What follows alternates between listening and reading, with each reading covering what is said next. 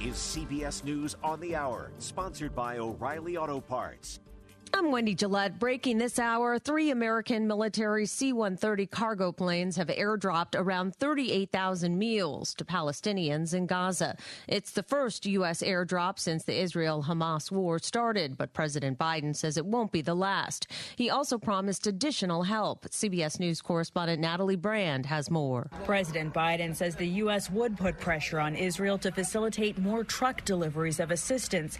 It comes as he's facing increasing political pressure by voters to do more and back a ceasefire, as evidenced by this week's Michigan primary, a state with a large Arab American population where 13% of Democrats voted uncommitted in protest. A big blizzard is bringing a mountain of snow to the peaks of Northern California and Nevada.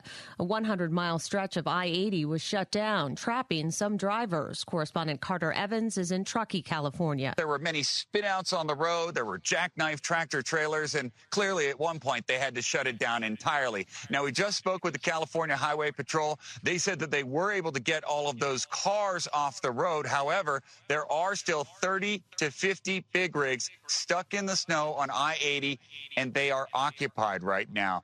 In Texas, conditions could ignite more wildfires after the state's largest ever fire destroyed hundreds of structures in the panhandle this week. Weather Prediction Center meteorologist William Churchill. Unfortunately, those areas farther south, including the Texas panhandle, look to be very dry, so they don't have any rain chances in their forecast there. So that red flag warning continues today, tonight, and even into Sunday. The wind gusts pretty much as high tomorrow as they'll be today, and, and just about as dry as well. So um, it'll be through the entirety of the week.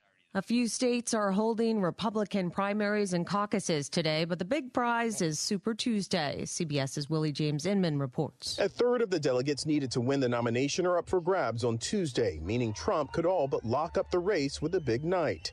He released a video on social media Friday urging his supporters to vote. It's called Super Tuesday. It's big stuff and it's the single most important primary day of the year. Polls show immigration is the number one concern among voters right now. Three astronauts are scheduled to blast off tonight for the International Space Station, including Michael Barratt, who enjoys mentoring his crewmates. I can already predict kind of, I think, how they're going to do.